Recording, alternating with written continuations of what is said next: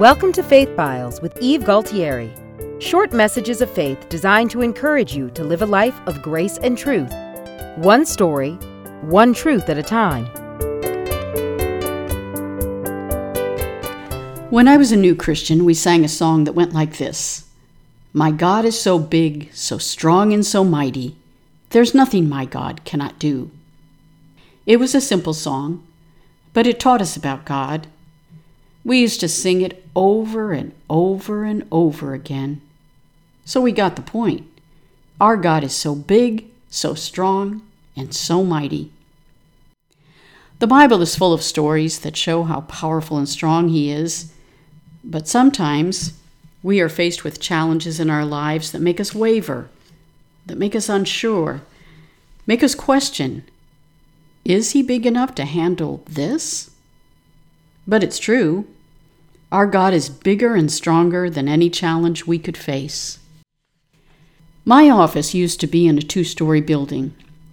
The building was built into the side of a hill, and the entrance to the office was at the top of the hill.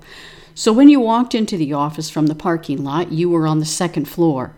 You walked downstairs to get to the ground floor, or what I always called the basement. We use the basement for storage mostly. One day I arrived at my office. There were two key locks to open the front door. My arms were full of books and papers and things. I got inside and locked the two locks with the keys and turned around to head to my desk. Just as I turned, I heard a noise. Now, what happened next, I'm not very proud of. And why I thought what I thought, I have no idea. But I was instantly convinced that the noise I heard was an alligator in the basement. In my mind's eye, I saw him turn his head and look up when he heard me open the door. I stopped momentarily then I ran back the few steps to the door, arms still filled with books and papers. I got out my keys. With my hands shaking uncontrollably, I managed to open the two locks just as I heard what I was sure were the alligator's nails scratching the floor as he began to climb the stairs, ready to eat me. I got outside, slammed the door, locked the two locks, ran down the steps, unlocked my car, threw my things inside, got in, started the car, and put it in reverse, and turned to back out of the driveway before I became his breakfast. And then I thought, how did an alligator get in the basement? Suddenly I stopped and thought that an alligator couldn't possibly be in the basement he wasn't really climbing the stairs. I turned off the car, gathered my things, and went back inside. I even got up enough courage to walk down the stairs and look for signs of an alligator. He wasn't there. My fear of the alligator proved to be false.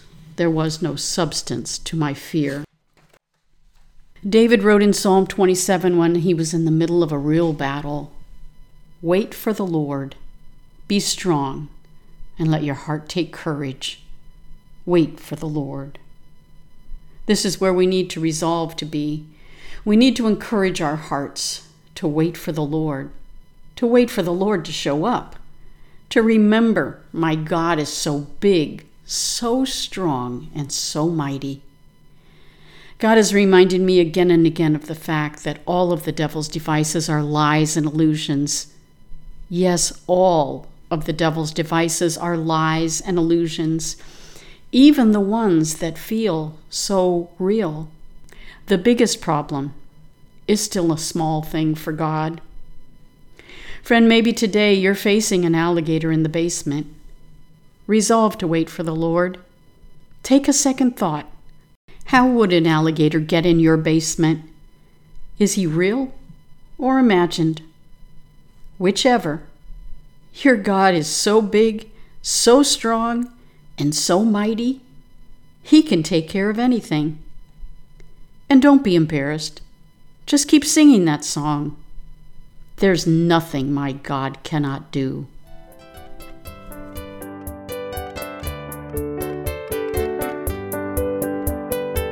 Thanks for listening. If this message has encouraged you, please consider rating our podcast and leaving a comment. You can also visit us at faith ministries.com or find more encouraging messages on our Faith Ministries Facebook page. Until next time, from Philippians 4 8, here is a last piece of advice. If you believe in goodness, and if you value the approval of God, fix your minds on the things which are holy and right, and pure and beautiful and good.